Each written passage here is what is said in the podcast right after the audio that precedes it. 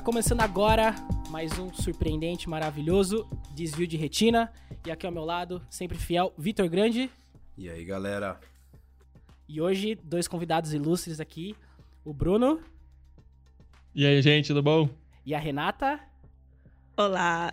Pra quem não sabe, é, o Bruno e a Renata eles são fundadores aí da Gaia, a Gaia que trabalha na parte de robótica educacional. E eu queria começar aqui, pra gente bater um papo, né, bem descontraído, como sempre é aqui no nosso, no nosso podcast, fazendo uma pergunta que eu acho que é crucial aí para que todo mundo quer saber de casa. O quanto é possível que o Exterminador do Futuro aconteça? a Skynet, ela vai. Esse Elon medo é Musk é real. Vai menos do que um agente, né? O Elon Musk vai colocar chip na nossa mente? Cara, a, vac... a vacina chinesa vai vir que... com chip embutido? Olha só. Cara, olha, se eu, assim, se eu for responder essa pergunta, né, tentando no máximo da, da, da, seriedade aqui, eu diria que é muito pouco provável, tá? Porque, assim, a gente vê, né, nessas ficções, né, que a, o algoritmo ele acaba aprendendo por conta própria e ele, de alguma forma, percebe que ele tem que dominar o ser humano. A gente tem hoje algoritmos de aprendizagem, você tem lá a aprendizagem é, supervisionada, aprendizagem não supervisionada, que o, realmente o algoritmo aprende sozinho. Mas, cara, no fim do dia, alguém está criando esse algoritmo, alguém está controlando aquilo. E somos nós, seres humanos. Então, hoje a gente já vê tem vários casos, né, na, na área de, de, tecnologia, né, de inteligência artificial, onde a gente vê algoritmos racistas que cometem erros, né, que a gente fala, pô, mas como assim? Cara, tem alguém programando aquele cara, alguém criou, alguém deu, alguém, né, alguém alimentou aquela inteligência artificial com alguma base de dados que deixou ele daquele jeito. Então, a minha visão é bem cética quanto essa do vamos ter uma, uma Skynet. Mas você acha que no fim das contas alguém pode criar um algoritmo que vai chegar a deixar a máquina funcionando sozinha e por algum motivo ter uma consciência própria para fazer um mal ou um bem? Cara, eu acho que não. Eu acho que eu acho que a gente vive num, numa sociedade ainda que cada vez mais a gente tem mais informação. Então é muito, claro, aí você tem um dilema, né, de como é que você vai vigiar tudo isso. Mas eu sou uma pessoa que tem vê com otimismo o avanço das leis, da própria política, por mais que seja muito lento, está avançando. E, então eu, eu diria que pouquíssimo provável. Claro, não tem como prever o futuro, né? Mas é. eu, eu não acredito nessa possibilidade. É, tem até o próprio caso da TAI, né? Que é da Microsoft. É, verdade. Que ela foi lançada, ela aprendeu a ser super antissemita, antissemita né? Racista e blá blá blá. E ela saiu do ar. Eles falaram, não, calma aí. Aprendeu coisa errada. Então acho que a gente tá no controle. É, a TAI, para quem não sei se chegou a conhecer, ela foi um, um bot, né? Um, um programa de computador que fala com você no Twitter e ali eles usaram a técnica de aprendizagem não supervisionada. Então é como se você largasse um bebê no meio do Twitter para aprender com as interações que ele tem. Caraca. Então a, a, as pessoas falavam com a Thay e a Thay perguntava: "Ah, mas o que que é a razão da vida?" Aí falavam: "Ah, a razão da vida é matar todo mundo." Aí ela aprendia essa, essa coisa. É, a gente então, tem, tem que contar sempre também que o usuário, principalmente do Twitter, é o usuário hater, né? O cara tá ali pra fazer, pra plantar o, caos, é né? Pra plantar o caos. O cara quer, assim, que o mundo pegue fogo. Puta, Todo que perigoso ali, isso, velho. É, exatamente, exata, exatamente. Mas eu acho que como que o Bruno tá dizendo, ela, ela pode aprender, mas ela não vai tomar uma decisão, ao menos que nós demos autonomia para ela tomar decisões sozinha. Que eu acho extremamente difícil, né? É, é muito louco. Eu fiz essa pergunta brincando, claro, mas a gente tem um entendimento, né? Sempre existe um interesse maior de pessoas. Eu acho que muito dificilmente a gente vai chegar no momento onde as máquinas vão interferir. É sempre. As máquinas interferem em nós através de pessoas, né? Através de alguém que é. que é dinheiro, né? Entre, entre, entre outras coisas. Fazendo, fazendo um paralelo a isso, a gente vai falar sobre várias coisas hoje, mas eu tava. Eu, esses dias eu tava pensando, né? Eu tava ouvindo alguns podcasts, né, que eu sigo, e o pessoal, e um deles o pessoal tava falando sobre, sobre isso, né? A gente vai chegar num ponto, né, de avanço robótico e avanço da tecnologia que muita mão de obra hoje no nosso, no nosso mundo vai parar de existir e vai ser substituída pela mão de obra robótica e vai ser tudo automatizado. Eu queria. Pergunta, pergunta complicada aqui. É, o que, que, que vocês acham, assim? Como que vai ser a mão de obra dessas outras pessoas? Eu acho que tá muito envolvido do que vocês fazem hoje, né? Mas o que, que vai acontecer com essas pessoas? Vocês já, acho que vocês, vocês ainda vocês têm meio uma coisa muito. Eu sei que depois a gente também vai aprofundar mais sobre isso. Vocês têm uma coisa muito social, vocês falam muito sobre isso, eu já até acom- acompanho vocês nas redes sociais. Mas como que vocês veem essas pessoas que não vão ter mais esse, esse trabalho? Tipo, qual que é o papel nosso, assim, e da tecnologia nessas pessoas?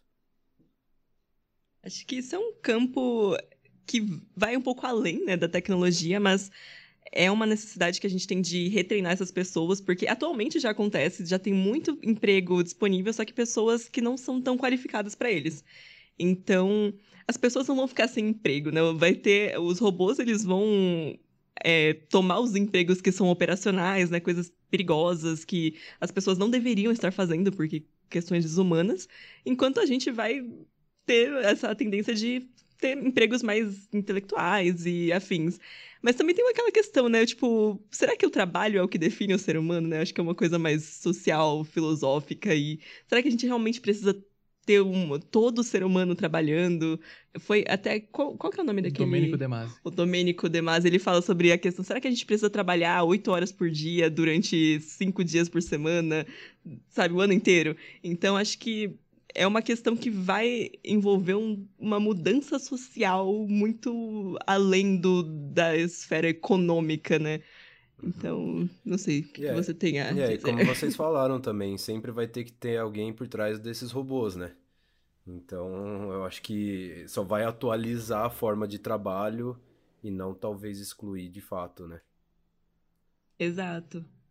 É, tem um, é, tu tocou, né, nesse filósofo, né, Domênico De Masi, que ele, ele teve no Roda Viva não tem muito tempo. Não, tem um tempo já. Tem tempo já? Faz A gente mais viu? de 10 anos já. Ah, então eu Ó, achei que pessoal, era quem recente. tá ouvindo vi. Não. esse podcast, já pausa aí ouve o Roda Viva aí. Deve ter no YouTube, né? Provavelmente, né, Bruno? Tem. Legal, já ouve aí, já E- pausa e volta aqui. Boa. E aí ele traz uma, uma reflexão dura e bem profunda. Assim, é de você parar e falar, cara, como assim? Né? Tanto que os próprios entrevistadores ali, tinha gente que zombava dele, como assim, né? Não sei o quê.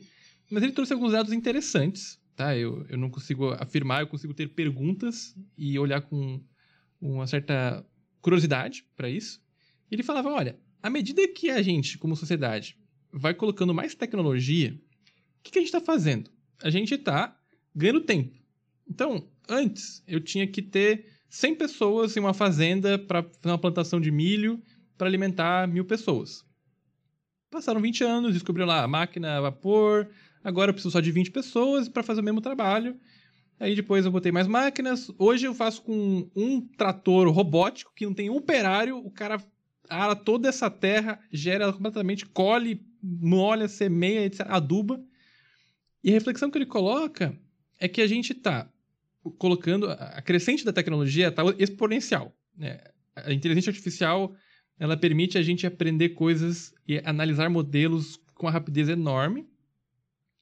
E o, o ser humano está ganhando muito mais tempo. Então a gente fala, cara, será que a quantidade de trabalho intelectual e criativo por trás de toda essa automação vai ser igual a, a uma demanda de trabalho ou um, o que a gente acha que tem que ser trabalhar oito horas por dia, né? É, e ele provoca assim, olha, ele falando, né? Ele acha, ele acha que a gente vai ter uma sociedade futura onde o trabalho, o ócio criativo e, de alguma forma, o descanso vão ser muito, vai ser muito nebuloso. A gente vai estar trabalhando, vai estar descansando um pouquinho, vai estar criando, né? Ele, o Domênico Ele, De Masi ele é o tem autor do livro, associado a- né? O Ócio Criativo, né? Ele é o autor do livro. Aquele, Eu o acho Ócio que é. Criativo. Engano. É, eu, eu já li um prefácio, eu acho que, desse livro. Acho que eu, eu, eu acabei de lembrar. Vocês falaram o nome, eu meio que dei uma associada. Pode crer. E, e essa pegada, eu acho uma reflexão super interessante, né? A gente, como Gaia, olha para esse futuro, a Rê trouxe aqui essa perspectiva de que eh, tanto academia, governo, setor privado, terceiro setor vão ter que se juntar para fazer essa- esse retreinamento né, da população para esses novos empregos. Mas realmente a gente não sabe se vai ocupar 100%. Tanto que o próprio Domênico fala, século XIX a gente tinha, ah, 3% de desemprego era o máximo que a gente tinha. Aí, de repente 4%, 5%, hoje 10% de desemprego já é considerado normal. Agora a gente está chegando em 13. Claro, normal do que a gente fala é, está aí. A gente tem que conseguir mais empregos, é um desafio gigantesco de todas as pessoas, mas existe essa linha de raciocínio que ele traz de, cara, será que a gente não tem que pensar novas formas de trabalho, novas formas né, de emprego? Então, eu acho bem interessante essa perspectiva. A Gaia se posiciona nesse meio. Cara, nós vamos ajudar a retreinar essa população para esses empregos do futuro. Exato. Não, é até, é, até interessante isso que você está falando, Bruno, porque se você olhar 20 anos atrás, vai nos anos 2000, e você falasse de muitos, muitos empregos que surgiram agora, as, as pessoas nunca imaginariam isso, né? Vou te falar um exemplo que todo mundo conhece, né? Todo mundo que tá vendo conhece. Há 20 anos atrás, se você perguntasse para qualquer pessoa que falaria, ah, eu quero virar vlogger, porque não tinha, acho que não sei se tinha YouTube na época. Alguém falaria que isso é um, um emprego decente? Né? Sua família, você não vai ser engenheiro? Como assim você não vai ser engenheiro? Exato. Né? Você não vai ser médico, você não vai ser advogado, né? Então, assim, isso que você falou, eu concordo, concordo plenamente que, assim, talvez existam mudanças que a gente nem imagina, né? A gente, daqui 20 anos, tenha mudanças que a gente nem tem uma perspectiva de que isso possa realmente acontecer. Então, isso, isso é, é uma coisa bem interessante. A reunião de família é cada vez mais difícil, né? Você vai chegar e falar, ah, eu, eu sou gestor de redes sociais. Você fica vendo o Facebook dos outros o dia inteiro, né? Como assim? É, bem, a gente tem que pensar que a gente, nós vamos ser os, os, avós do futuro, né? Então a gente, a gente vai meio que saber o que vai entender. Os nossos avós talvez não entendam isso hoje, né? Mas a gente lá no futuro a gente vai entender, vai meio que saber o que, o que é isso, né? É, meu cara. E Ga, é, Gaia é o nome da empresa de vocês. É isso, né? Exato. E da onde veio esse nome? Então, diz a lenda que fui eu que dei essa ideia, eu não lembro disso. Mas. Mas o nome foi porque. Acordou do sonho, assim. Acordou do sonho. Gaia. Pode ser, pode ser. Nome da empresa. Boa ideia. foi assim. Eu tava dormindo. Vai debaixo. Mas foi porque o nome da antiga empresa que a gente tinha, né, era um projeto ainda, era Júpiter. Por, e aí, o nosso sócio, que é o Flávio, ele falou: Ah, é porque eu dei esse nome, porque por causa de Galileu. E aí pensa, ah, beleza, Galileu. Mas eu fiquei, poxa, é um nome muito masculino, né? Vamos, eu, eu entrei aqui nessa empresa, eu quero representatividade. Vamos ter um nome mais feminino. Então a gente pensou, Júpiter é um planeta, aí ah, tem Gaia, né? Representa a Terra, que representa. A gente quer conquistar as estrelas, mas não quer esquecer que a gente tem a Terra, né? A Terra é nosso, nosso lar. Então veio essa ideia aí. E teve outra pessoa, né? O seu amigo falou que achou que era Gaia porque era uma titã. Então também eh, eu gostei da ideia de, não, a Titã, a gente vai dominar o mundo e fazer as crianças serem poderosas mais do que elas já são. ah, que legal. Gostei. E vocês trabalham, trabalham só com crianças, é isso? Não, crianças e adolescentes, né? Os adolescentes ficam bravos se você fala que eles são crianças, mas... Ah, não, tudo bem. ah, tudo bem, mas... Eu enfim. falo criança, mas... Esses tempos eu descobri que a adolescência é, tipo, até uns 20 e poucos anos, não é? Uma coisa assim? Eita. Um negócio eu acho que, que é, é, na verdade, até os 19, né? Até os 19? É, porque Quase. se você for ver em inglês, é 19, hum. né? E aí o teen vem de teenager, né? Caraca, olha só, interessante. Se você for parar pra pensar... E, e, é muito louco que esse, esse, próprio termo se cunhou há pouco tempo, né? Porque até, sei lá, 1950, 40, assim, acho que não tinha essa, esse meio. Não, não tenho certeza, tá, gente? Mas não tinha esse lance de adolescente. Ou você era criança ou você era adulto. Tanto que casamento era mais cedo, né? Entre outras coisas. Então, assim, acabou se cunhando é, muito, muito. É, bem mais tarde do que do que realmente é. Então, assim, ou você era criança ou você era adulto, né? Ou você pega na enxada ou você tá estudando, fazendo alguma coisa, né? Então agora, agora mudou bastante, bastante coisa. A né? minha avó casou com 14. Coisa... Tipo, Olha. gente, 14. Com 14. Minha avó não, é... minha bisa, né? É um absurdo, é tão... né? Mas inimaginável. Assim, não é um absurdo, né? A gente não pode olhar, olhar pro passado com os olhos do presente, né? Isso a gente não, não, não dá para fazer, né? Naquele momento era interessante para eles dessa forma e... Porque eu acho que até a própria expectativa de vida também não era daquelas coisas, né? As pessoas não sabiam quanto, que, tanto, quanto tempo que eles iam conseguir viver, né? Então vamos casar logo, vamos fazer uma coisa logo pra seguir. Me fala uma coisa, eu quero, eu quero entrar num tópico legal, mas o que que, essa, o que, que, é, o que, que é robótica? O que, que é esse lance, assim, de robótica? Todo, eu, eu falei de software, é software, eu falei... A gente não falou de, de da própria... É, vamos falar assim, de... Da parte mais física, né? Mas o, o que, que é a robótica, assim?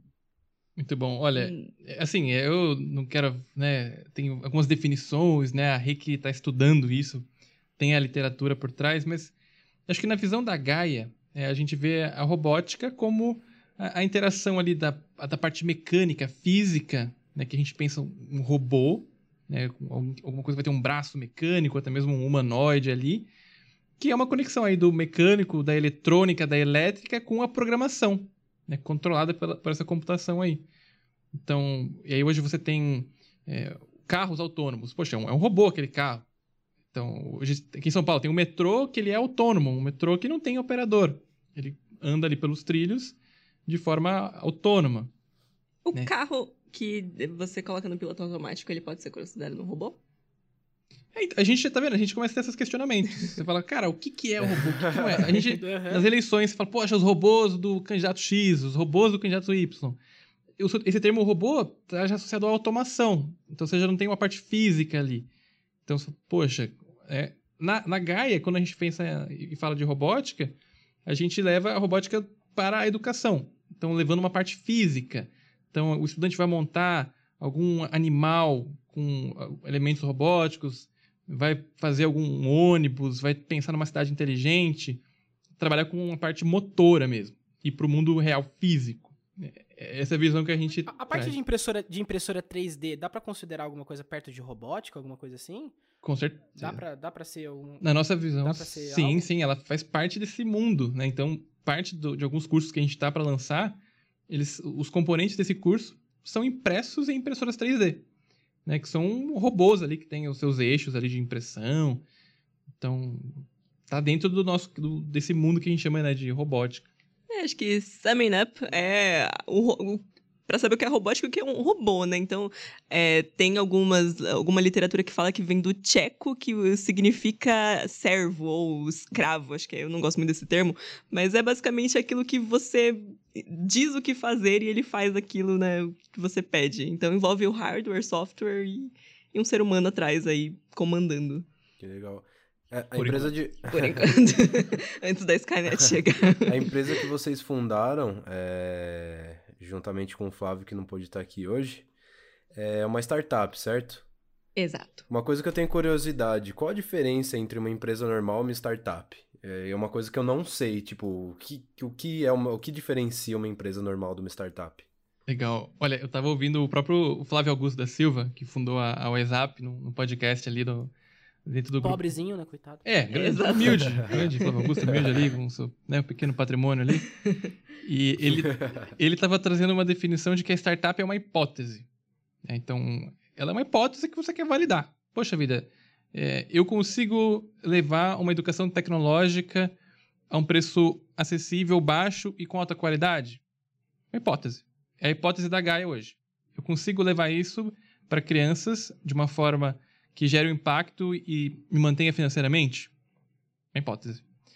Tem alguns outros autores também, você vai ter ali os. É, mais né, o, o beabá do empreendedorismo, né? O Steve Blank, o Eric Rice ali.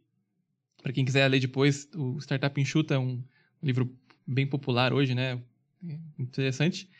Também falo que, assim, é, cara, é um, um negócio que surge com uma, um grau de incerteza muito grande.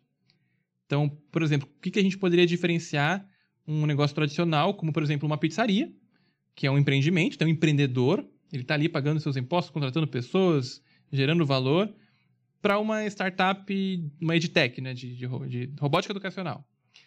É o grau de incerteza. Então, o, modelo da pizzaria, ele já é consolidado. É, existem, você, você sabe, olha, você tem que fazer uma pizza, tem que entregar, você tem que ter uma distribuição. É claro, tem inovação no processo, o cara pode fazer sabores diferentes, etc. Mas o, o, grau de incerteza de uma pizzaria versus uma, uma startup que quer criar um modelo de levar robótica educacional a um baixo custo e com alta qualidade, não, não tem. Né? Não tem. Eu não consigo ir no Sebrae hoje e falar, Sebrae, me dá um guia sobre como eu monto uma edtech é, low cost, high quality de robótica educacional né, tem esse grau de incerteza. Faz sentido? Caramba, que legal. É que eu não sabia, assim, mas é, você acha que necessariamente uma empresa, para ser uma startup, ela, ela precisa ter esse nível de incerteza? Para ela ser chamada de startup? Olha, eu trago o que eu aprendi né, nessa, nessa minha pouca vida, né? Eu tenho aí fazendo 27 agora, né? Então eu, eu ouço esses caras. Então o Flávio Augusto é considerado um grande empreendedor. Então, poxa, o Flávio Augusto define dessa forma. É uma hipótese. É a empresa tradicional, uma empresa com CNPJ, com funcionário. Né? Eu concordo nessa visão de que é uma empresa com altíssimo grau de incerteza. Não tem um consenso? É, eu achei que tivesse que existisse um critério assim, ah, eu, uma definição, é, né? Existe um critério certo para que isso se chame uma startup. Eu achei que era isso. Até a gente estava conversando aí, o Vitor, a gente estava conversando antes de vocês chegarem, sobre se a, a startup em si ela tem uma necessidade de ter uma inovação. Será que tem? Existe isso? Tem uma, por exemplo, se você é uma startup, você tem que ter uma tendência a ser inovadora. É isso? Olha, eu diria que sim, né, pelo que eu venho estudado aqui, né, meu próprio mestrado, né, é na, na área de empreendedorismo. Então, quando a gente fala que é um negócio que surge nesse grau de altíssima incerteza, onde eu quero resolver um problema, eu não sei como, aí vem a inovação. Né? Que eu vou ter que criar uma solução nova, e aí você tem o manual de OS, vai ser uma inovação de mercado, vai ser de processo, de produto, para resolver esse problema. Então, pelo Cara, que eu estudei, já vejo hoje, não existe startup sem inovação. Eu não diria que não tem nem empresa hoje sem inovação. Mesmo a pizzaria, se ela não inovar, ela vai é, para o Exatamente. Exato. A gente, tá, a gente tá falando disso, né, sobre inovação. Eu vi uma coisa que é. Cara, eu vi uma coisa genial. Quando eu olhei no mercado, eu olhei assim, eu fiz assim, gente, como, como que você pode pensar em qualquer coisa e ter inovação, né? Tava lá eu passando, falei assim, preciso comprar pa é, papel. Aquela papel celofone, sabe? Eu acho que é para você colocar na comida, né, tal. Aí eu cheguei lá, tava olhando e eu vi assim, eu olhei assim, eu vi uma, uma embalagem papel celofone para frango assado. Eu falei assim, olha isso daqui, cara, isso daqui é inovação. Isso é inovação de verdade. O cara pegou um produto que já existia, que todo mundo já conhece, já tá, tipo, na boca do povo, e o cara pegou e, e e nicho, né? Acho que inovação está muito ligada a nicho. Você pega uma porção de um de um determinado, de um determinado mercado e fala assim, não, eu vou resolver o problema dessa pessoa. Porque, cara, hoje quem como que é o trabalho hoje, né? Hoje o seu trabalho como, como empreendedor é resolver problemas, né? Então, você tem sempre a tendência aqui. Que, que tipo de problema eu resolvo? O cara resolve o problema da pessoa que tinha que tirar um monte de papel ali para tentar fazer o frango assado. Não, ele já entrega uma, uma coisa pronta pra pessoa. Fala assim, ó, tá aqui, ó, pra você usar sem problema, sem dor de cabeça, 10 reais mais caro. Ótimo. Isso me lembrou o jornal para cachorro, vocês já viram? Nossa, é verdade. Antes você chegava na banquinha, você falava, ah, sobrou o jornal do, de ontem, tá aí, de graça. Aí hoje em dia eles vendem a 10 reais Porra, também, mais caro. Absurdo. O jornal pro seu cachorro fazer xixi. Cara, eles estão embalando até fruta individual hoje em dia, né, Fru... pra vender. Ai, gente. É... Fruta descascada, mexerica Nossa, descascada. Nossa, que absurdo. É um acúmulo do absurdo. É. É, é inovação? É inovação. Se é certo ou se é errado, aí é uma outra discussão. Mas é, é tá, inova, tá inovando, né? Com certeza. É e a pergunta que não quer calar aqui, vamos falar. Como é que vocês chegaram nessa ideia de robótica educacional? No caminho de vocês da vida, do nome Gaia, até falar, não, a gente vai aí começar a ajudar as crianças e inovar e na incerteza toda numa startup. Conta um pouquinho da sua. Quebra meu monólogo aí. Eu? Fala um pouquinho da sua trajetória TH. Olha, minha trajetória TH é, é complicado, porque eu estava num momento meio de não sei o que eu quero da minha vida, isso foi ano passado, não é muito recente. E aí eu fui jubilada do, da faculdade, gente. Eu tive que prestar de novo o FUVEST pra, para me formar, porque eu estava muito de saco cheio da, da, da USP. Aí eu falei, ah, não tem nada pra fazer da vida, vou, vou, vou ali naquele cantinho, naquele prédio que eu encontrei, assim. Aí eu encontrei o Bruno, uma pessoa muito animada. Eu falei, olha só, a vida estava desanimada, alguém trouxe luz pra ela. Não, vocês estão vendo, só. pessoal, vocês estão ouvindo, vocês estão ouvindo, vocês estão vendo o nível, o nível dos nossos convidados. Eu enjoei da USP, eu cansei da USP. Mas Tava cansada nasceu, de ficar na USP, eu fui lá no outro ano e passei de novo. E passei de novo. Desculpa. E fui, e Foi mal, viu? E fui no outro prédio da USP e conheci outro USPiano, né? USPiano. Pois.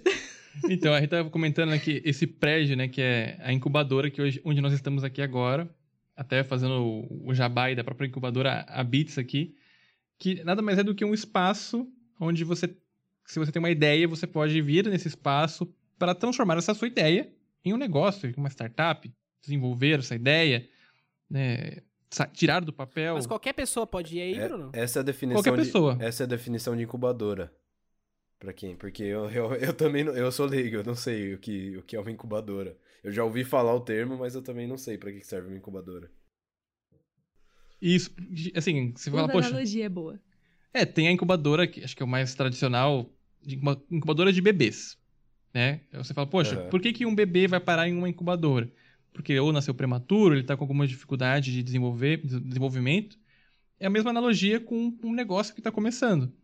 Ele tá ali meio que prematuro, o empreendedor não sabe qual é o próximo passo, ele tem um monte de dúvida. Aí a incubadora existe para dar esse suporte, para fazer essa ideia embrionária prematura crescer e se desenvolver para poder sobreviver neste mercado capitalista, selvagem. Nesse mundo muito louco. Exato. Legal. E aí, acho que assim. E qualquer pessoa pode ir, Bruno? Tipo, se, se uma pessoa tem uma ideia formada, ela pode ir até a incubadora e conversar com o pessoal? Ou é só pessoas da USP que podem levar suas ideias aí? Acho que é importante também. Às vezes a pessoa tá ouvindo e fala assim, não, eu quero levar minha ideia lá, mas às vezes ela não pode, né? Legal. Essa incubadora que a gente está aqui, a, a Bits, ela é aberta. Então, qualquer pessoa pode vir aqui, aplicar, tem os contatos, a rede social. Então, tem os programas tanto mais para quem está no começo, para quem está um pouquinho mais avançado. Então, ela é aberta, não é restrita a alunos da USP. Então, isso é muito bom. E aí, respondendo a sua pergunta, né, agora do, do meu lado aqui, né, como que a gente chegou até a Gaia, né? Como é que surgiu essa ideia? Ou como surgiu essa, esse negócio? Hoje já está se estruturando nessa startup. Do meu lado, eu tinha esse incômodo de propósito na vida mesmo. Acho que foi isso que me incomodou até mesmo dentro da Microsoft de olhar e falar, cara, o que, que eu estou fazendo com a minha vida? Onde ela está me levando? Então, eu não estava vendo muito sentido ali. E aí eu conheci a própria incubadora aqui da, da USP, né? A Bits. Ali eu descobri que existia esse negócio de empreender, que você podia resolver problemas do mundo por, por conta própria, não precisava esperar alguém para fazer isso, ou estar dentro de alguma grande empresa e ter algum cargo X para poder ter mais é, impacto nisso. E aí eu comecei a aprender um pouquinho mais, fui lá, me voluntariei, fui aprendendo. Eu sempre gostei de tecnologia, mexi com computador, né? Vocês acho que lembram aí quando a gente jogava Tibia, não sei se. Eu lembro que você jogava mais. Ragnarok, mas Pra a gente não já sabe, a jogou gente, é coisa. a gente é tudo amigo de infância aqui, então. Exato. Vocês também jogam Tibia. Eu, A eu se sou a única outlier aqui. É, é verdade, pra quem não sabe, eu, o João e o Bruno, a gente se conhece desde a sexta série, mais ou menos, então. Conta, conta, tem, Tem um- tem que falar um- qual que é o nick, qual que é o nick, qual que é o nick. Nossa, Nossa, olha, Nick. pelo amor de Eu Deus. nem lembro, você vê. é, Vocês meu- não usam mesmo nick desde sempre? Que absurdo, Não. gente. O meu é o mesmo desde vai- sempre. Não. Vai evoluindo, né? Danera, Danera era o mundo. Danera era. Danera. O Bruno, Danera. o Bruno adorava um Tibia, mas tinha outro jogo, qual que era? Diablo que você jogava também, né? Cara, eu joguei. Lembro com com o Gabriel, o Cipriano, a gente jogava. Claro, a gente não conseguia É. jogar junto, mas era o Sacred. Sa- Ah, Sacred, é verdade, Verdade. é verdade. O 1 Eu ainda. jogava pra caramba esse jogo. Eu, cara, fiquei com calo na minha mão direita de tanto clicar ali, que era jogo hack and slash, né? Que você clica, clica, clicando, os Eu lembro, eu lembro que tinha aquelas fases com aqueles dragões e tudo mais, né? Cara, Caralho, será que existe esse jogo ainda? É Sacred? Será que existe ainda? Deixa eu ver aqui. Deve Cara, ter algum Cara, emulador, alguma coisa, né? Alguém... Eu acho que existe, com A certeza. game, eu coloquei aqui, ó. Vou ver. Se bobear, existe, já, tá, já dá pra jogar online, Cara, multiplayer. caraca, acho que deve estar tendo. Tem até pro celular agora. Olha, olha só. Putz. Eu, eu vi que lançou o Sacred 2, mas na época meu PC não rodava, eu fiquei mó triste, mas aí... É, lembra, eu acho que ia dar pra jogar multiplayer, não ia, essa época aí? Cara, é eu acho no que né? Sempre toda hora fala assim, ah, vai, vai lançar pra multiplayer, lançar pra multiplayer, né? Eu lembro que a gente falava disso, cara. Eu jogava também, eu joguei uma época, né? Exato. Bom, e aí, de alguma forma, eu, eu cheguei aqui na incubadora, comecei a empreender, né? Aprender como é que funciona esse negócio. Falar, cara, eu quero aprender educação, como é que faz. Encontrei o Flávio numa competição, né, numa hackathon, que é, explicando rapidamente, né, uma competição para resolver algum problema, geralmente envolve software, né, tecnologia. E lá o Flávio tinha ganhado o prêmio, ele era o cara da robótica, ele queria levar é, ensino né, de robótica para escolas. E aí ele, um, a premiação dele, além de uma grana, foi ter uma incubação dentro da incubadora que eu trabalhava, ou seja, aqui na Bits, neste espaço que eu estou aqui agora. E a gente se aproximou, a gente viu que o Flávio falou, poxa, Bruno, eu estou com dificuldade né, em vender, né, em distribuir. Eu tinha essa, essa facilidade, né, mais conhecimento dessa área. Eu falei, Flávio, a gente pode se juntar, eu quero muito empreender em educação, vamos fazer. E aí, mais tarde eu encontrei a Rê, e a gente juntou aí esses três mosqueteiros para fundar a Gaia, levando aí educação tecnológica para quem mais precisa aí. Levou uma companheira de trabalho e uma esposa, né? Eu fiquei sabendo aí, né? Exatamente. Foi, foi um casamento literal. É. Um casamento de duas. Falam que sociedade é um casamento, né? Mas vocês levaram a outro nível, né? A gente levou levaram ao pé da letra, né? Exatamente. É. Olha, eu, eu, tenho, eu tenho uma curiosidade aqui. Um, um, a gente tava falando sobre isso, sobre robótica, vocês falaram sobre impressora 3D, vocês estão falando sobre inovação e tal. É um. Até uma pergunta que eu, eu, venho, eu venho até me perguntando, é sobre a parte de. Até meio também sci-fi, assim, né? Um lance meio sci-fi, mas, por exemplo, assim, daqui um tempo as pessoas têm uma tendência do ser humano começar a ter órgãos, membros baseados também nessa tecnologia, certo? Tem, um, tem uma tendência real disso ou é só, tipo, ficção mesmo? Olha, já tem impressão de órgãos, né, que, que usam em 3D. Então, tipo, às vezes a pessoa precisa de algum órgão, o 3D já tá resolvendo. Mas dá pra até pensar numa coisa mais simples. Os meus pais, há, há uns sete anos, sofreram um acidente e atualmente eles têm placas por dentro do corpo que substituem alguma coisa ali que faltou, que eles perderam. Então, mas tem algo mais para falar aí? É, eu já vi, eu já vi é, prótese, né? Prótese de braço, Sim. de perna que é feita em impressora 3D. Isso aí eu já vi, já sei que acontece.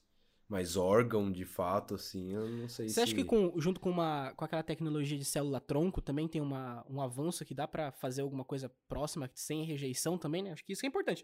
Fazer dá para fazer muitas coisas, né? Mas que o seu corpo não tenha rejeição é outra coisa também, né? Cara, a gente viu um documentário sobre o tempo, um documentário brasileiro, não era brasileiro? Sim, sim, brasileiro. Onde que foi Netflix? A gente viu? Foi, no Netflix. Netflix. A gente pode até ver para recomendar aqui, deixa no link aí no, do, do podcast. Na e descrição lá... a gente vai colocar o link. Olha só. E nesse documentário, ele falava justamente da aplicação da robótica de uma forma aí biotecnológica, né? E tinha um dos caras que é assim, o cara, ele é, acho que super otimista, né, na, na evolução dessa tecnologia. Mas ele já falava realmente de, de chips implantados no cérebro mesmo. Ele já falava, olha, já temos hoje dispositivos do tamanho de uma ervilha que você coloca em idosos para detectar quando o idoso cai. Então, é um dispositivo, ele está conectado na, na nuvem, tem lá um, uma conexão, imagina um Wi-Fi da vida, e ele está conectado na nuvem e ele consegue transmitir para um dispositivo, talvez um celular, um, um site que seja, né? E avisar para os responsáveis quando o idoso tem uma queda. Ou até mesmo prever quando isso vai acontecer. Isso já existe, né? É implantado às pessoas. Então, isso é uma realidade. A tendência é, é crescer. Agora, realmente, quão distante nós estamos aí, né, de é, modificações no cérebro, realmente é uma incógnita. Eu realmente não sei. E o lance das células-tronco é, tem é uma discussão meio ética também, né, das células-tronco. Eu não sei como que tá, o, em que pé tá essa discussão, mas... É. Hum. É, porque a, a gente tem uma... A, a, tecnologia, biotecnologia, né, a gente tá talvez entrando, não sei, né, se é um, também um braço de vocês aí, mas é que é, uma, é a, longevidade humana, né? Todo mundo, assim. Todo. O, o, o mundo tá é, em prol disso, né? As pessoas vivem cada vez mais, é, a gente tem uma indústria muito rica que está cada vez lucrando mais, mais e mais com nunca com a resolução do problema, sempre com o esparadrapo, né, do negócio. Então a gente está assim aumentando a expectativa de vida, né? O nosso planeta também está tá sofrendo com essa, esse aumento da expectativa. Então na minha, na minha concepção, assim, né, também posso estar errado, a gente vai partir para uma tendência muito grande nessa biotecnologia, né? As empresas vão começar a investir muito, se, não, se já não estão, né?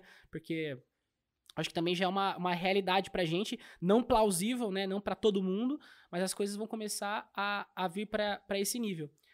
Bom, deixa eu fazer um, um, um, um, um paralelo a isso, né? A gente tá falando sobre o mundo de tecnologia e tudo mais. E você, vocês, vocês começaram a fazer o projeto de vocês num, num, país muito suscetível a isso, né? Porque a gente está no Brasil e a gente, todo mundo entende, assim, desde sempre que a, que a educação aqui é, um, é uma coisa que não, que não funciona, né? É, funciona, assim, não vou dizer que não funciona, né? Funciona em partes, né? A, a gente tem muita carência de equidade, né? Vamos dizer assim, né? De todos estarem no mesmo nível, né? Então, é, como, que você, como que vocês veem isso? Como que vocês vejam que a robótica ela afeta de forma é, positiva aí na, na educação dessas novas crianças, desses novos adolescentes aqui no nosso país? Olha, a robótica, ela pode ser uma ferramenta de transformação para que a educação seja uma coisa mais lúdica, né? Tem um caso, inclusive, se eu não me engano, é no Belém, que de uma escola de lá que implantaram robótica e diminuiu a evasão. E não necessariamente porque você vai ensinar robótica, mas você pode ensinar robótica atrelada à biologia, atrelada à gramática, atrelada a qualquer coisa. Então, por que, que a educação tem que ser uma coisa chata, né? Por que, que a gente não pode jogar e se divertir enquanto está aprendendo? Então, eu vejo a robótica muito como isso, como um, pilar que vai ajudar a manter a qualidade da educação e o engajamento dos estudantes, né? Tem que ter um motivo, uma coisa legal ali que você goste de estudar. Então, é mais ah, ou menos legal. isso. E como é que funciona essa introdução de vocês, assim? Vocês chegam numa escola e, e se apresentam? Como é que funciona essa introdução da, da empresa é, para onde vocês querem atuar? Legal. Olha, hoje o público-alvo da Gaia são escolas privadas, tá?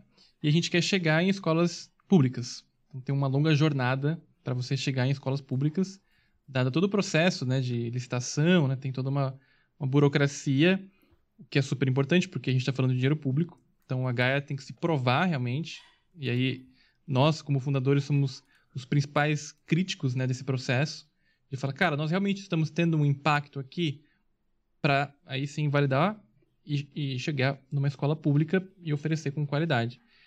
Então, essa abordagem hoje, ela, ela chega tentando colocar a robótica como a rede disse aqui, uma ferramenta que vai ajudar o ensino, vai desenvolver habilidades que são necessárias hoje e pensando inclusive no futuro. Uma, um exemplo disso, né? A gente estava com uma, uma diretora de um colégio lá de Guarulhos e ela estava comentando de que hoje as crianças elas estão praticamente 90% do tempo no virtual, no celular, no computador, no, no, onde quer que seja virtualmente, né? E elas não estão desenvolvendo habilidades motoras fundamentais. Então, ela até comentou de um teste, né? Fala, Bruno, pede para uma criança hoje pegar e colocar a, a mão direita na ponta da orelha esquerda. Você vai ver a dificuldade que ela tem, porque ela não tem noção, acho que é a própria percepção, né, uhum. do corpo dela. E aí ela enxerga, né, essa diretora enxerga a robótica como uma, um meio para a gente desenvolver essas habilidades que antes aconteciam, porque acho que as crianças, a gente brincava mais né, na rua, tinha coisa mais mão na massa, literalmente. E aí a robótica, né, junto com a educação maker, que acho que é um termo que está bem em alta, vem para isso. E não é uma coisa nova, tá? Esse mercado de robótica já existe há uns 4, 5 anos. É que a questão é de como ele está sendo distribuído. Então, a gente vê que em muitas escolas de alta renda, né, de classes mais altas, isso já existe há muito tempo. Agora, e nas escolas de classes mais baixas, né? A classe C, D e E, por exemplo, que é hoje o nosso público. Como que isso chega? Então, não dá para eu cobrar mil reais em um kit né, para um, um, aluno para ele ter acesso à robótica, porque não vai ter, não tem como pagar. Né?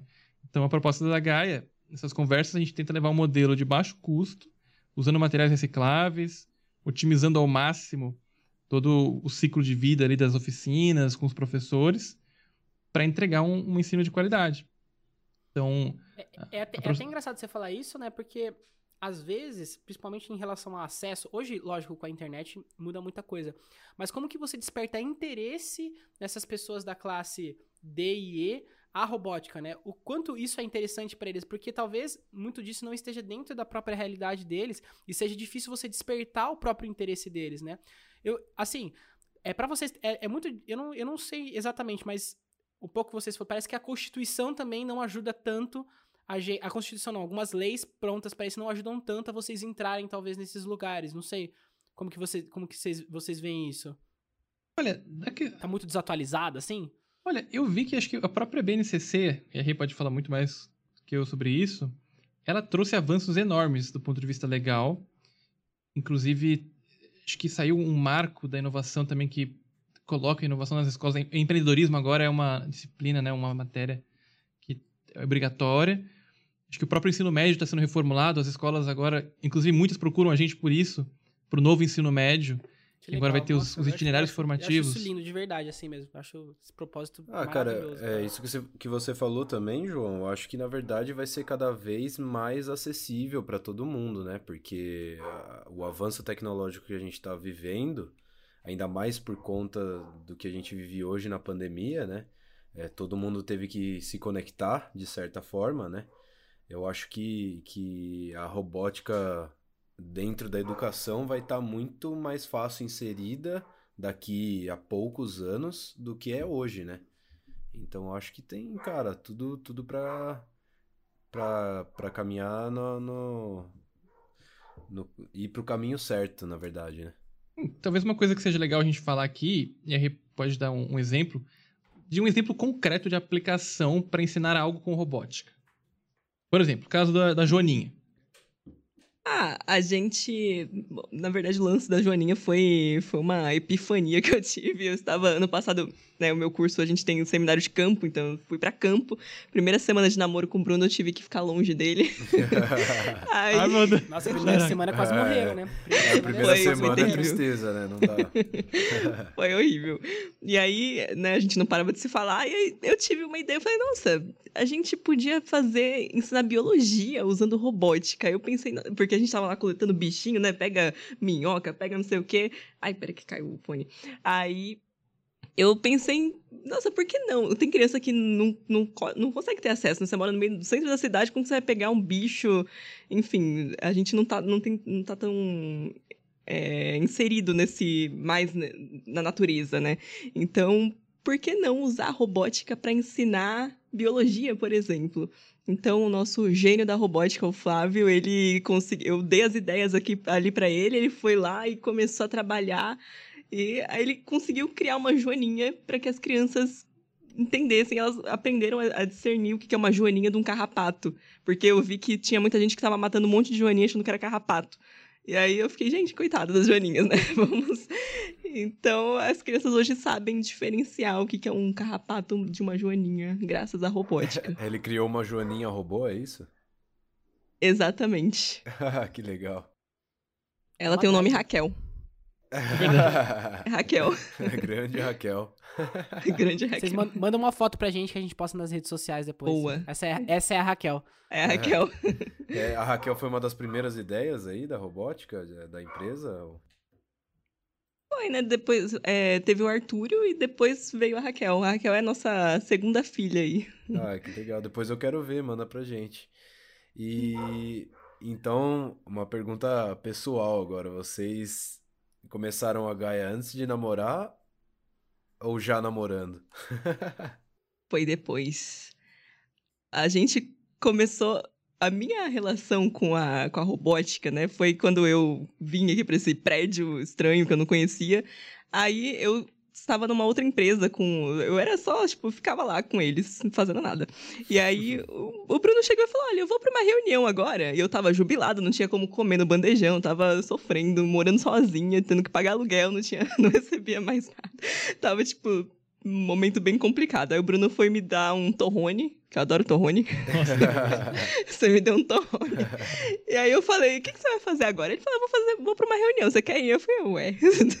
Ninguém chama você pra uma reunião, né? Mas já que eu não tô fazendo nada, eu vou. Uma reunião aqui, uma reunião aqui, eu e você. Exatamente. Mas não tem nada marcado, agora tem que. Pois é. Aí a gente. Aí eu fui pra essa reunião, aí o Bruno se encantou pela minha pessoa. Veio falar depois, isso foi no dia 12 de setembro do ano passado. E Ó. aí a gente começou a namorar, acho que foi o quê? Duas semanas depois, dia 28 de setembro. E, né, no, na mesmo, no mesmo dia a gente já tava morando junto. Foi uma coisa meio estranha, então. enfim. Caramba. E aí depois, foram três meses depois, a gente fundou a Gaia. Isso foi dia 16 de dezembro que a gente fundou a Gaia. É isso E, aí. gente, É vocês estão aí. vendo que aqui, que aqui a coisa, que aqui a coisa é rápida. Então, quando vocês verem, assim, matéria deles na Forbes, vocês não achem estranho. Porque realmente a coisa acontece rápido. Então, vocês não fiquem impressionados. É, a gente tá aqui, a gente tá pegando a exclusiva, entendeu? Mais tarde vai, ser- vai ter que marcar horário mais difícil pra falar com eles. Então, você já, você já- Uhum. ó, já coloquem aí na, na agenda aí, Gaia, hein, que tenho certeza que Segue a gente no daqui vários LinkedIn. anos... Tem- tem- Exatamente. Segue Tenho certeza que essa É. titã vai longe. Ela vai dominar Não, o universo. vai- no, no finalzinho a gente vai fazer um jabazinho, lógico, né? Pô, tem que dar uma li- liberdade pra fazer um jabá. Com certeza, pode. Pô, Vocês podem eu ficar à quero fazer- eu quero- vontade. E eu quero aqui, eu quero aqui perguntar uma coisa pra Renata e depois eu vou perguntar uma coisa pro Bruno. Pra- mais direcionada, assim, ô, Renata, me- mas me fala sobre a cena das mulheres na robótica. Eu acho que você, mais do que nunca, vocês pode- você pode muito representar isso. E eu acho que é muito importante pra qualquer mulher que esteja ouvindo, que talvez não tenha, é, tenha medo de estar entrando nessa área e queira dar um, um empurrãozinho pra ela, né? Conta um pouco aí pra gente. Olha, a tecnologia como um todo, né, teve a participação, a fundação teve a participação de mulheres, né, inclusive Ada Lovelace foi a primeira programadora, tivemos mulheres que foram calculadoras, né, para mandar os homens para o espaço. Então, assim, a tecnologia não seria o que é hoje sem as mulheres. Então, ainda é um, um mercado que né, teve várias ocasiões, né, nos anos 90 lá, que começaram a falar, não, menina faz essa coisa, brinca de casinha, menino brinca de carrinho, né? Capitalismo vence. então, a, aí- então, atualmente, a gente está colhendo esses frutos que as mulheres ainda não têm tanto incentivo a trabalhar com tecnologia. Então, como você vai gostar de uma coisa se você não tem contato com aquilo? O meu caso é um exemplo. Eu nunca gostei de tecnologia porque eu brincava de boneca quando era criança. Foi, eu fui começar a gostar depois que eu conheci o Bruno, então é uma coisa muito recente. Então, assim, existem agora programas muito recentes, né, de inclusão de mulheres na tecnologia. Tá mudando, até o próprio curso que o Bruno fez na época não tinha mulher praticamente, né? Atualmente já tá mudando esse cenário. Então, é, é aquela coisa, a gente precisa de incentivo, é, e é o que a Gaia tem feito, né, de representatividade, falar que mulher pode fazer isso também, não tem nenhuma evidência científica ou qualquer outra coisa que fala que mulher não pode gostar de tecnologia. Então é, é isso. Acho que mulheres vejam tecnologia que é, é legal, deem uma chance. Se vocês não gostam muito, joguem Minecraft. Eu comecei a eu aprendi a programar com Minecraft. é muito legal. então, Sério, eu nunca joguei Minecraft, eu não sei nem como é que é. Eu odiava Minecraft, mas aí o Bruno falou: olha, tem esse Minecraft aqui, a versão que tem programação, que é o Education. Né? O Bruno sempre fazendo propaganda de coisa da Microsoft, né? Não, calma aí. É, suspeito. Olha, olha, olha, olha, já, puxa, já puxamos o gancho que eu, queria, que eu queria, hein? Puxou o gancho que eu queria. Não, Bruno, a vida dele e Microsoft. Eu, eu tenho até ciúme, porque assim, né? Eu acho que a Microsoft é mais importante. Não, eu, eu, quero, eu, quero, eu, quero, eu quero saber. Agora é a pergunta que não quer calar. Como é pra tra- trabalhar pro Bill Gates? Olha só. Você já Cara, teve esse gostinho, né? É, eu entrei em 2012, não, 2014 e lá o Bill Gates já tinha saído, né? Então, tecnicamente eu não cheguei a trabalhar pra ele, né? Que falha, que Mas- falha, hein, João? Eu tô, assim, brincadeiras à Ele- parte. ele- foi ele que criou. Eu tô falando do filho dele. Trabalha pra família, tá entendendo? Tá- Família, trabalha- é, tudo É a empresa da família, né? O É Microsoft é filho aí. dele, tá tudo certo. É mesmo sangue, tá tudo bem. Mas não é o Bill. Cara, foi uma, foi uma experiência que eu aprendi pra caramba. Acho que conheci pessoas incríveis. é, foi um momento realmente de virada né, na minha vida. Acho que de ganhar confiança e falar, cara, eu acho que eu consigo realmente contribuir para a sociedade de alguma forma. E eu acho que eu foi um momento também de descobrir que eu não seguia, eu não queria seguir uma carreira não multinacional, né? E aí realmente questões de, de propósito, de olhar e falar, cara, o que, que eu quero, né? Onde que eu vou investir meu tempo ali. Mas é um lugar incrível, assim, acho que você tem. E como que é a estrutura dele- deles aqui no Brasil? Assim, tem café de graça, tem bolagerie de graça, tipo. Porra, você quer saber da cabelo estrutura da cantina do- dos caras, velho? Lógico, eu sou taurino, cara. Eu sou taurino, eu gosto de comer. Eu quero, Cara. eu quero saber, eu quero saber assim, como, como que. co- Porque assim, acho que tem muita gente que tem curiosidade, porque é um sonho de muita gente entrar, pô, Facebook, Microsoft, Google. É um sonho de muita gente. Às vezes alguém tá ouvindo aqui, tem um sonho de entrar na Microsoft que queria conhecer como que é por dentro, como que é a organização das pessoas, como que é o trato das pessoas lá dentro. Você pode Pode trabalhar no horário que você quer.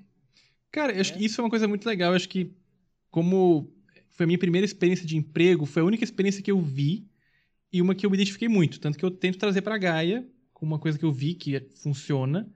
E, e você ter essa liberdade pra definir o seu tempo. É, é diferente de não ter tempo pra trabalhar, é diferente de definir o seu tempo, né? Mas lá era muito flexível. Então, a cultura, acho que é uma cultura norte-americana, de falar que, cara, eu tô interessado nos seus resultados, no que, que você vai entregar. Agora, se você vai fazer aí home office, se você vai estar aqui, não, não tem muita importância, né? Então, eu sinto que é uma cultura muito boa para atingir resultados, né? Eu acho que você falou da cantina, né? Eles cuidam muito bem dos funcionários.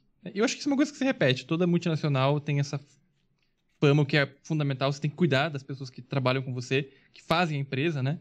Então, tinha, assim, é, granola, leite, tem a cantina lá que você pode comer, etc. Tem fruta lá que os caras comida servem. vegana? Comida vegana? Fora a fruta.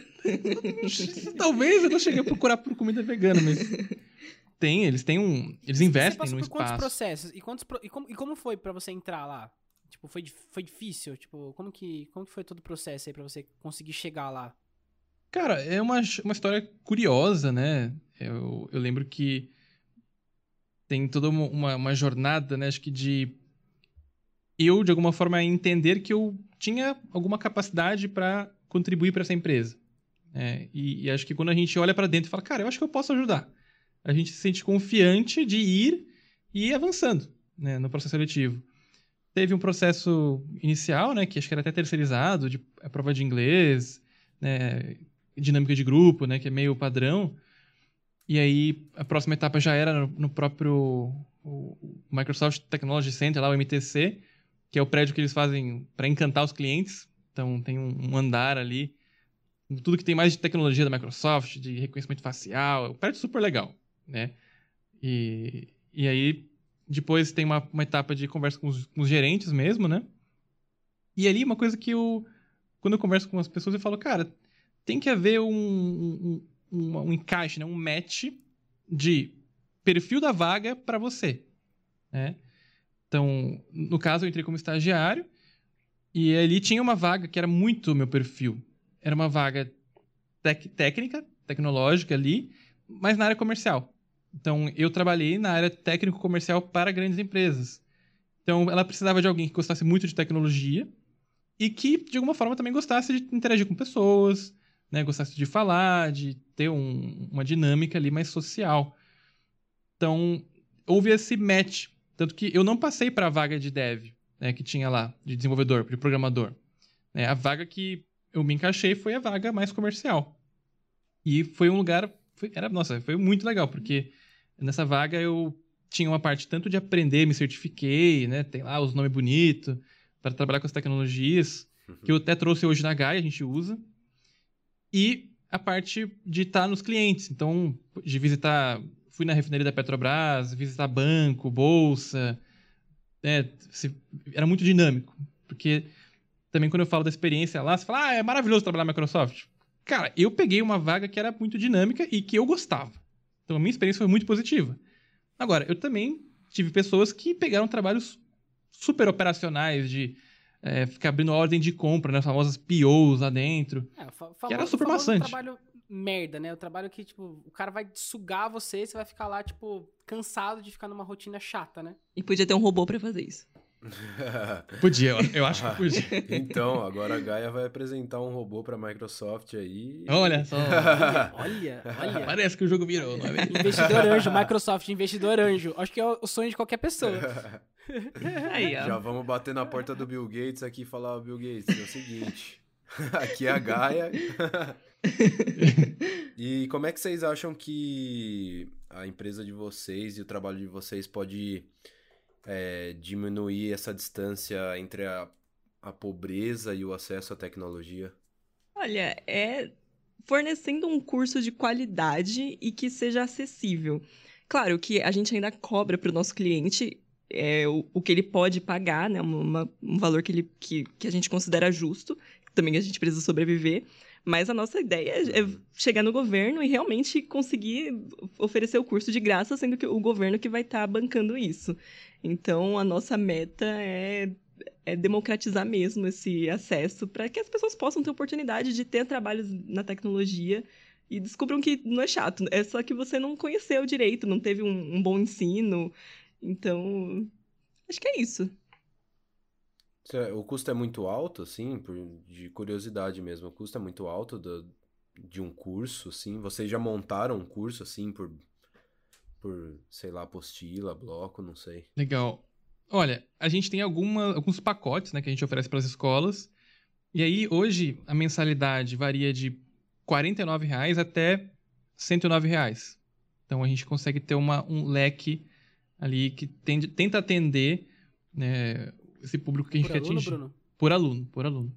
Então a gente sabe que quando a gente fala em ser acessível, a gente não consegue atingir, por exemplo, é, por exemplo, se a pessoa não, não consegue muitas vezes pagar uma escola ou um curso de inglês mínimo, é, a gente sabe que, eu quero dizer assim, não é acessível para todo mundo. A gente sabe que nem todo mundo tem 50 reais, 80 reais para pagar um curso de robótica. E aí por isso que a gente fala, cara, como que eu vou chegar nessas pessoas que não têm condição de pagar esse valor? Né? Que aí uma outra missão da Gaia, que vem junto com essa democratização à, tecnologia, é a valorização do pa- papel do professor. Porque a gente vê que o professor é o principal ator nessa transformação. Então a gente quer, a gente remunera o professor acima da média, né, com um valor justo. Então a gente tem que criar uma engrenagem onde eu consiga entregar uma qualidade, cobrar um valor baixo pro, pro nosso cliente e conseguir remunerar bem quem está na ponta. É um grande desafio, mas a gente tem criado soluções para fazer isso. Tem, que- tem, tem que fazer sentido isso. Eu, eu, eu, eu enxergo muito, isso que você tá falando, Bruno, pra mim faz muito sentido, porque a, a própria profissão de professor no Brasil hoje é, é totalmente sub, sabe, cara? A um, as pessoas que têm mais, eu tô falando não de, de ensino superior, talvez ensino superior eu não entendo quando, como funciona a remuneração. Mas eu sei que a parte, a parte é, das escolas, da- do ensino médio, as pessoas são muito mal remuneradas, não existe um plano de carreira, entre várias outras coisas. Então, assim, o projeto de vocês é fantástico, é muito legal. E, e, eu queria que vocês fizessem um jabazinho agora de vocês, né? Conta aí, conta aí onde, eles, onde as pessoas que estão ouvindo esse podcast agora podem é, seguir a Gaia, onde elas podem consumir um pouco mais dos conteúdos, quem se interessou, acho que é interessante ter isso. Maravilha. Bom, então acho que assim, quem quiser saber mais da Gaia, tem o nosso site, gaia-ite.com. E hoje nossa principal rede é o LinkedIn. Você pode buscar por Gaia, inovação em tecnologia educacional, ou só Gaia, vai aparecer a gente também ali, tem aparecido. E também Instagram e Facebook. E aí, hoje, quem que a gente está querendo conversar? O que, que a gente tem buscado? Escolas privadas, né? Que estejam perto das, das faixas do público CDI, né? Então, se você conhece alguma escola que tem uma mensalidade, talvez ali perto dos 500, 600 reais, a gente quer conversar e apresentar nossa proposta de levar uma educação tecnológica de qualidade e a um valor acessível. Beleza? Exato. É isso, cara. É, a gente vai pôr tudo no- na descrição também, né? Quando a gente com- é, postar. A gente vai pôr tudo na descrição lá, o- os perfis de vocês. E é isso. Quem quiser entrar em contato, chega lá e fala com esse grande titã que está aí acordada, essa grande titã que está aí acordada, pronta para para inovar na, na educação, com a robótica na educação. Isso aí, Maravilha. pessoal. Muito obrigado de coração mesmo. Acho que esse é um papo muito esclarecedor, que é, um, é uma coisa ainda muito obscura para as pessoas talvez estejam ouvindo, mas eu acho, vejo para a real, real população do país, né? a real população, que tal, talvez esteja ouvindo isso ou não, mas para a gente entender um pouco mais sobre, sobre esse meio. Independente do, da hora que você esteja ouvindo esse podcast, a data início, nos siga nas redes sociais, né?